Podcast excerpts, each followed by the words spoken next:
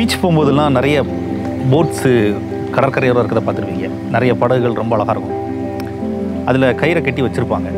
சில சமயம் கயிறு அந்து போகும்போது காற்றுல அடிபட்டு அலையில் அடிபட்டு அது எங்கேயோ போயிடும் ஆனால் சில படகுகள் அதை கரெக்டாக ஓட்டுற ஆள் கையில் மாட்டும் பொழுது அவங்க ஒரு இந்த இடத்துக்கு போகணும்னு சொல்லிட்டு எய்ம் பண்ணி அவங்க அந்த அலையெல்லாம் தாண்டி காற்றை தாண்டி அந்த இடத்த போய் சேர்றாங்க. நம்ம வாழ்க்கையில் நம்ம எல்லாருக்கும் ஒரு நோக்கம் இருக்குது அந்த நோக்கம் வந்து நம்ம வாழ்க்கையில் ரொம்ப முக்கியமானது. நாம் எங்கே இருக்கிறோம் எங்கே போகணும் என்ன செய்யணும் அப்படிங்கிறத நம்மளுடைய நோக்கம் தான் தீர்மானிக்குது. நம்ம நோக்கத்தில் தெளிவாக இல்லைன்னா அலசடிப்படுகிற ஒரு மனிதனாகிடும் அலை அடித்த பக்கம் காத்தடித்த பக்கம் நம்ம போயிட்டு கடைசியில் திரும்பி பார்த்தா எங்கே போகணும்னு கிளம்பணும் எங்கே வந்தோம் என்ன நடக்குது நம்ம வாழ்க்கையில் அப்படிங்கிற ஒரு சூழ்நிலையில் நம்ம வாழ்க்கை நம்மளை தள்ளிடும் நாம் விரும்புகிறோமோ விரும்பலையோ நம்ம கடலில் தான் இருக்கிறோம். நம்ம கண்டிப்பாக பயணிச்சு தான் ஆகணும் ஆனால் அது நோக்கத்தை நோக்கி போகிறோமா நோக்கம் இல்லாமல் போகிறோங்கிறது தான் கேள்வி. நான் வில்சன் பால். நான் ஒரு இருபது வருடங்களுக்கு மேலாக ஒரு கிராஃபிக் டிசைனராக தமிழ் காஸ்பிள் ஃபீல்டில் இருக்கிறேன். என் வாழ்க்கையில் பல கேள்விகள் இருந்துச்சு. இந்த படகு கண்டிப்பாக கடலில் பயணமாறதுக்காக உருவாக்கப்பட்டிருக்கிற அறிவு எனக்கு இருந்துச்சு. ஆனால் அது எதை நோக்கி போகணும் அப்படிங்கிற ஒரு தெளிவு எனக்கு இல்லை. எதற்காக நான் உருவாக்கப்பட்டேன்? எதற்காக நான் படைக்கப்பட்டேன்? கத்தர் என்ன குறித்த என்ன சித்தம் வைத்திருக்கிறார் அப்படிங்கிறது எனக்கு சரியான ஒரு தெளிவு இல்லாத சூழ்நிலை. பேஷன் பெயின் ப்ளஷர் நமக்கு எல்லாத்த குறித்த ஒரு பேஷன் இருக்கிறது இல்லை ஒரு சில விஷயத்தில் தான் அவ்வளோ ஒரு வாஞ்சியாக இருக்கும். நமக்கு எல்லா விஷயமும் ஒரு பெயினாக வாழ்க்கையில் இருக்கிறது இல்லை ஒரு சில விஷயங்கள்லாம் ரொம்ப பெயினாக இருக்குது. நாம் ஒரு விஷயத்தை செய்யும் பொழுது எல்லா விஷயமும் நமக்கு ஒரு இன்பமாக இருக்கிறதில்ல. ஒரு சில விஷயங்கள் தான் இருக்குது. இந்த மூணும் ஒவ்வொரு மனிதருக்கும் மாறுபட்டுக்கிட்டே இருக்குது. கொஞ்ச நாளைக்கு முன்னாடி ஒரு விஷயத்தை நான் பார்த்தேன். காடுகளில் யானைகள் வந்து காடுகளுக்கு போகிற சில மனிதர்கள் குடிச்சிட்டு போடுற கண்ணாடி பாட்டில் உடஞ்சி அந்த கண்ணாடி பாட்டில் யானை காலில் குத்தி அந்த யானையோட கால் கொஞ்சம் கொஞ்சமாக செப்டிக் ஆகி அது கடைசியில் அது தன்னோட உயிர் அந்த காட்டில் விட்டுருது. யாரோ ஒரு மனிதன் தன்னோட அறிவின்மையால் செய்த ஒரு காரியத்துக்கு ஒரு யானை பலியாயிருக்கு. இதை கேட்கும்போது எனக்கு பெயினாக இருக்குது. நம்ம அதை சோஷியல் மீடியாவில் லைக் பண்ணுறோம் ஷேர் பண்ணுறோம் முடிஞ்ச ஒரு கமெண்ட் அடிக்கிறோம். ஆனால் இதை பற்றி கேள்விப்பட்ட ஒரு நபர் என்ன பண்ணுறாருன்னா அவர் போய் ஒரு குழுவாக சேர்ந்து அந்த காட்டில் அந்த கண்ணாடி பாட்டில் பொறுக்கி அந்த யானைகளை அதிலிருந்து காப்பாற்றுறதுக்கு ஒரு முயற்சி எடுக்கிறார். இப்போ அது ஒரு பெரிய ஏக்கமாக இருக்குது. அப்போ அந்த யானையோட பெயின் அவர் தன்னோட பெயினாக உணர்றாரு. அவர் அந்த பெயின் வந்து அவருக்கு ஒரு பர்பஸை கொடுக்குது. யாரும் இல்லாத காட்டில் எத்தனையோ கிலோமீட்டர் போய் அந்த கண்ணாடி பாட்டில் பொறுக்கும்போது அவருக்கு ஒரு இன்பத்தை அவர் அடைகிறாரு. ஸோ நம்ம வாழ்க்கையில் பல விஷயங்கள் நம்ம கடந்து போகிறோம் உங்களுக்கு ஒரு சில விஷயங்கள் என்னடா இது மொக்க ஃப்ரேம் வைக்கிறானே?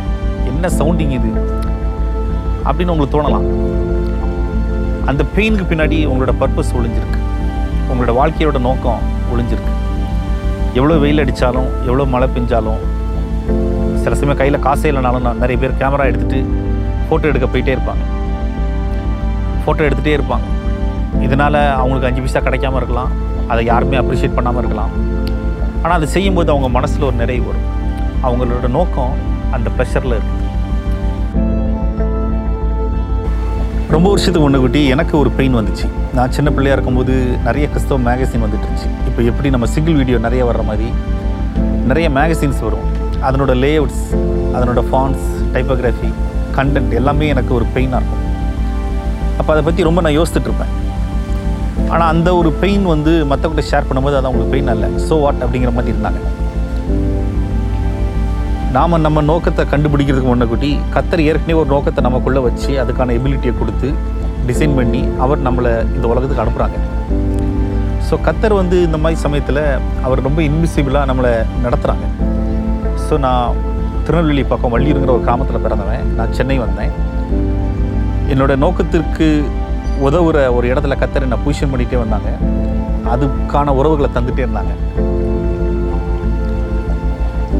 அப்போது ஒரு பர்டிகுலர் டைமில் நான் வந்து ஒரு கிறிஸ்டின் மேகசினில் ஒரு வாலண்டியராக டிசைனராக நான் ஹெல்ப் பண்ண ஆரம்பித்தேன் அதை செய்யும் பொழுது எனக்கு ரொம்ப ஒரு சந்தோஷம் இருந்துச்சு. அதுக்கான ஒரு பெரிய பேமெண்ட்டு அப்போ இல்லை. பெரிய ஒரு அப்ரிசியேஷன் அந்த மாதிரிலாம் என்கரேஜ்மெண்ட்லாம் பெரிய அளவில் இல்லை. ஆனால் அது செய்கிறது எனக்கு ரொம்ப பிடிச்சிருந்துச்சு. கிராஃபிக் டிசைனுக்கான தேவை அதிகமாக இருக்குது கேமராமேனுக்கான தேவை அதிகமாக இருக்குது சவுண்ட் இன்ஜினியர்ஸ் மியூசிக் டைரக்டர்ஸ் எல்லாமே ரொம்ப அழகாக பர்ஃபெக்டாக செய்யணும் அப்படிங்கிற ஒரு தேவை நிறைந்த ஒரு காலகட்டத்தில் இருக்கிறோம். நான் இந்த ஃபீல்டில் வரும்போது கேசட்டில் தான் காஸ்பல் மியூசிக்கு தமிழ் காஸ்பல் பாடல்கள்லாம் வந்துட்டு இருந்துச்சு. இப்போ கேசட்டுக்கு ஒரு ரேப்பர் இருக்கும். அதில் தென்னை மரம் வாத்து புறா அப்படிலாம் போட்டுட்ருப்பாங்க அப்படி தான் அதை டிசைன் பண்ணணுமா? அதை தாண்டி நம்ம அதை அழகியெல்லாம் செய்ய முடியாதா?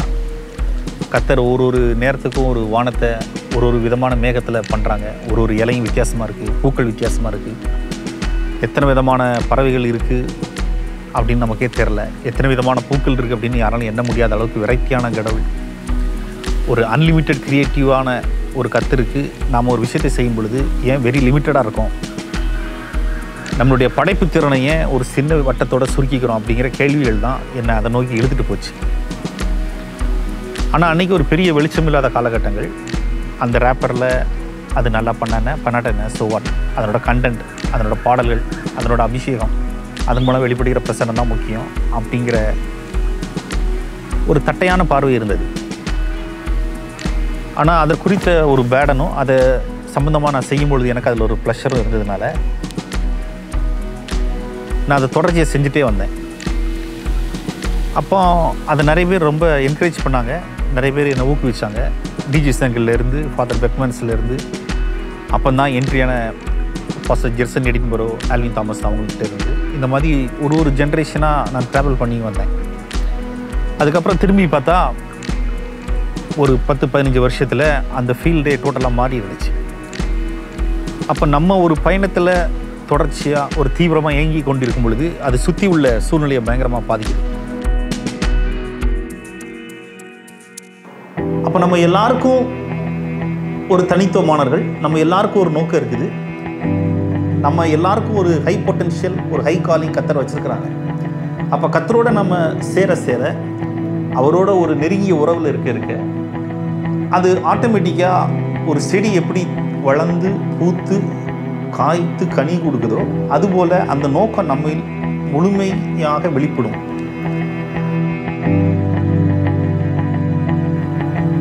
அப்போ என்னோடய வாழ்க்கையில் நான் பல விஷயங்களை ஓவர் பண்ணுறதுக்கான ஓவர் கம் பண்ணுறதுக்கான முக்கியமான காரணம் என்னுடைய வேத வாசிப்பாக இருந்துச்சு. நான் அதிகமாக வார்த்தையை கத்தருடைய வார்த்தையை கேட்டேன். கத்தருடைய வார்த்தையை படித்தேன் ஸோ ஒரு கலைஞன் ஒரு தொழில்நுட்ப கலைஞன் நான் பாஸ்டர் தான் அதிகமாக பைபிள் படிக்கணும். பிலீவர்ஸ் தான் அதிகமாக படிக்கணும். நான் எப்போவுமே எடிட்டிங் பண்ணுவேன். நான் எப்போயும் கேமரா எடுப்பேன் அப்படின்ட்டு பைபிளை நம்ம ஓரம் வச்சிட முடியாது. ஏன்னா அதுதான் நம்மளுடைய ஆதாரம். அதிலிருந்து தான் நம்ம வாழ்க்கையில் நம்ம வளர்றதுக்கான சக்தியை எடுத்துக்கிறோம். நம்ம என்னதான் நோக்கம் நோக்கம்னு பேசினாலும் அவரோட நோக்கம் அது. அவருடைய கிருப தயவு இல்லாமல் நம்ம அதை ஒன்றுமே செய்ய முடியாது. இந்த உலகத்தில் ஏதோ ஒரு விஷயத்தை செஞ்சவங்க பல சாதனைகளை செஞ்சவங்க யாராக இருந்தாலும் அவங்களுடைய ஆதாரம் எந்த அளவுக்கு அவங்க அவரோட அவராக இருக்கிறாங்க அப்படிங்கிற அந்த உறவின் ஆழத்தில் தான் இருந்தது.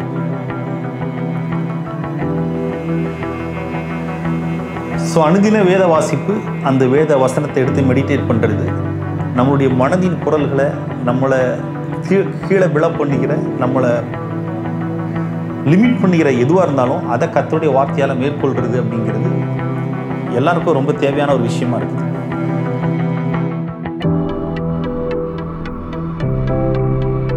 ஞானிகள் வந்து கத்தரை தேடி போனாங்க. அவங்க தேடி போகும்பொழுது அவங்க பாதையில் அவங்களுக்கு ஒரே ஒரு விஷயம் மட்டும்தான் உறுதியாக இருந்துச்சு. அது அந்த வழி நடத்துகிற நட்சத்திரம். அதை தவிர அவங்க கேள்விகளுக்கு எந்த பதிலும் இல்லை. நம்ம கடைசியாக பார்ப்போமா? போகிற வழி சரிதானா? இதெல்லாம் எங்கே கொண்டு போய் விடும்? எந்த கேள்விக்கும் பதில் இல்லை. ஆனால் அவங்க தொடர்ந்து நடந்துகிட்டு இருந்தாங்க. உங்கள் வாழ்க்கையில் ஏதாவது ஒரு விஷயம் இருக்கலாம் மற்ற எல்லாமே மறைவாக இருக்கலாம். ஆனால் நீங்கள் தொடர்ந்து நடக்கிறது ரொம்ப முக்கியம். என் வாழ்க்கையில் நான் அப்படி தான் நடந்துட்டு இருந்தேன். ஒரே ஒரு விஷயத்தை தவிர ஒரு உறுதியை தவிர வேறு எதுவுமே எல்லாமே பிளாங்காக தான் இருந்துச்சு. எல்லாமே இருட்டாக தான் இருந்துச்சு.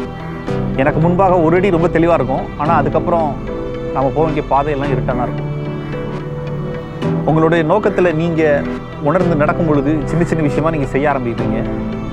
அது ஒரு கேமரா எடுத்து எடிட் பண்ணுறதா இருக்கலாம் ஷூட் பண்ணுறதா இருக்கலாம் மியூசிக் பண்ணுறதா இருக்கலாம் இல்லை உங்கள் சர்ச்சில் ஒர்ஷிப் பண்ணுறதா இருக்கலாம் இல்லை ஒரு பிளாக் ரைட்டராக கூட இருக்கலாம்.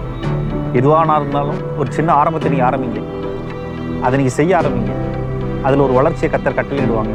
நீங்கள் அதிலே தொடர்ந்து இருக்க இருக்க ஒரு வருடங்களுக்கு பிறகு பல வருடங்களுக்கு பிறகு நீங்கள் திரும்பி பார்த்தீங்கன்னா அதில் ஒரு ப்ராசஸை நீங்கள் பார்த்துருப்பீங்க. அப்போ நீங்கள் வாக் பண்ணுறது நடக்கிறது அதில் செயல்படுறது ரொம்ப முக்கியம். நாம் எடுத்து வைக்கிற ஒவ்வொரு அடியும் ரொம்ப முக்கியம். நமக்கு அதற்கான எல்லா விதமான ஆதாரமும் எல்லா விதமான கேள்விகளுக்கான விளக்கமும் எல்லா விதமான தெளிவும் நமக்கு ஒரு நாள் இருக்காது. நாம் கேள்விகளால் சூழப்பட்டிருந்தாலும் நாம் எடுத்து வைக்கிற ஒரு அடி அந்த ஒரு அடிக்கான ஒரே ஒரு உறுதியை கத்தரை ஏதோ ஒரு வகையில் நமக்கு கொடுப்பாரு. அது ஞானிகளுக்கு நட்சத்திரமாக இருக்கலாம். ஒரு சிலருக்கு கத்தர் அவங்ககிட்ட பேசின ஒரே ஒரு வார்த்தையாக இருக்கலாம்.